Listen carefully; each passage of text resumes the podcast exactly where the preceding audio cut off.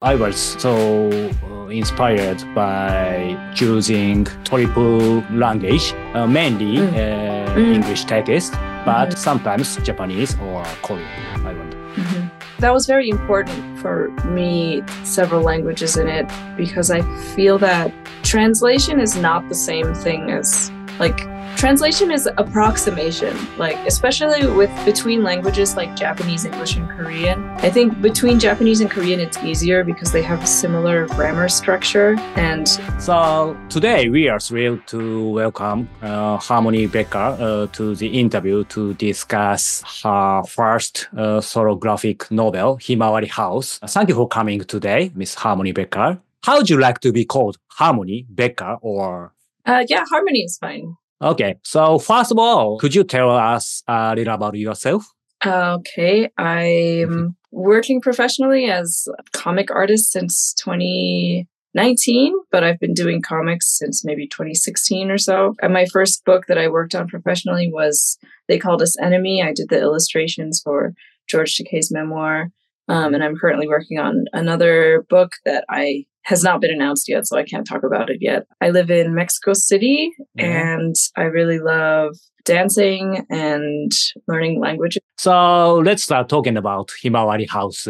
Your first solo graphic novel, Himawari House, was published in 2021 by First Second and received the Kirkus Prize in 2022. Could you tell us a little bit about Himawari House? So Himawari House it's about three girls with international backgrounds, now Hyejong and Tina, and they are living together in a share house in Tokyo. And it's basically just kind of following them over the course of a year and everything that happens to them, their ups and downs and romances and failures and successes and lots of delicious food in between, and kind of navigating what it feels like to kind of belong to a culture and kind of looking for yourself in other parts of the world and finding a family and people who you're not related to. So when it comes to delicious food, in this Himawari House, whenever I'm reading, I'm so hungry. So, especially description of Japanese food, it's so delicious. So about that, do you have any tips? Do you have key to success to describe so delicious food, especially Japanese? I wonder. She's a very good cook, and she also has she's like Nikkei-jin also. Oh, really? And she has very descriptive vocabulary when she talks about food. So I think maybe I was a little bit inspired by her as well. Thank you. So when it comes to Nikkei-jin, Japanese, so related to that, I wonder, why was Tokyo chosen as a setting, and does it relate to your identity or originality? Not really. I don't know why I think it just seemed like an easy place and, big enough where it could be sort of anywhere. But I've never lived in Tokyo before. So never?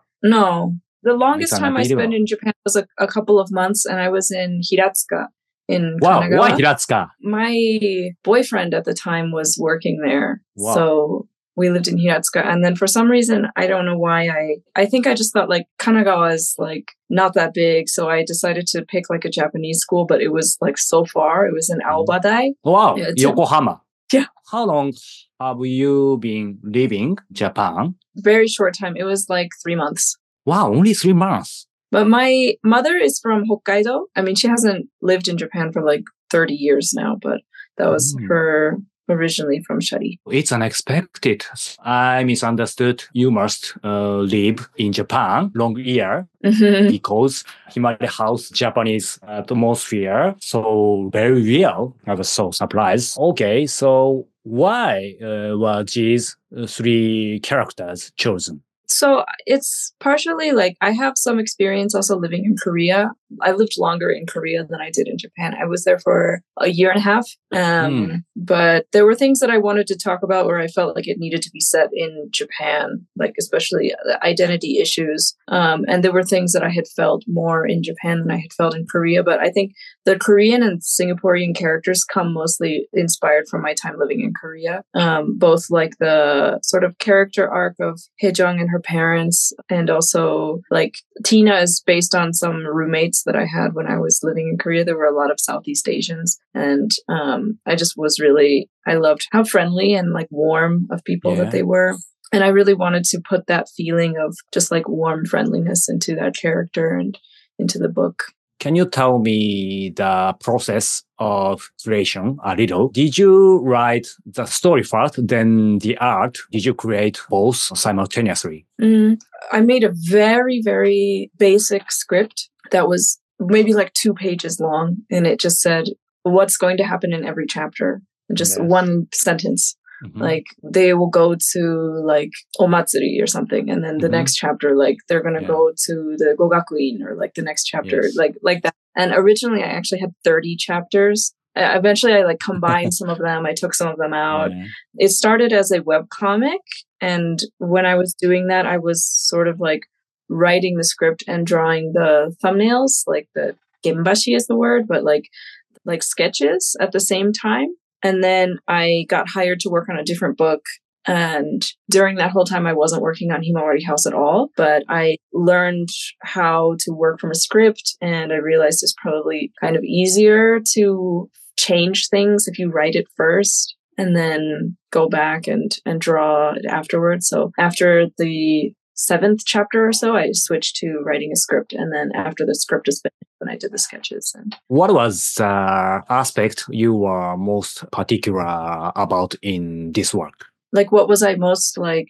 I'm not sure if I understand the question. Simply, I wanted to know about. So what were tips you want to work hard about Himawari House? For example, for me, I wonder, so I was so inspired by choosing triple language, mainly English text, but sometimes Japanese or Korean, I wonder.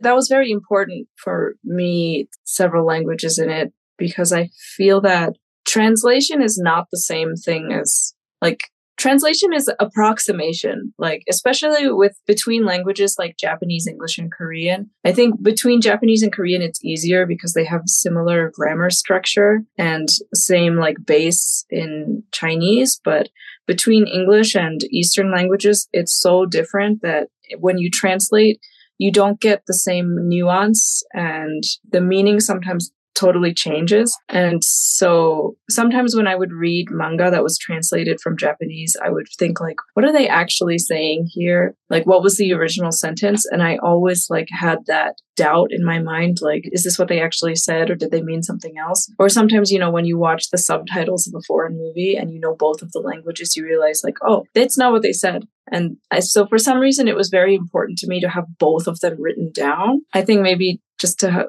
for my own sake, maybe, so that like, it's not that there's like a lot of readers that have both languages and are able to like move back and forth between them easily. But I suppose it was just because it bothers me sometimes that the true meaning of like what people would actually be saying would be lost if it was translated into one language. But I wanted to have it there, like just so that, you know, the original meaning is still there, even if the reader doesn't understand it.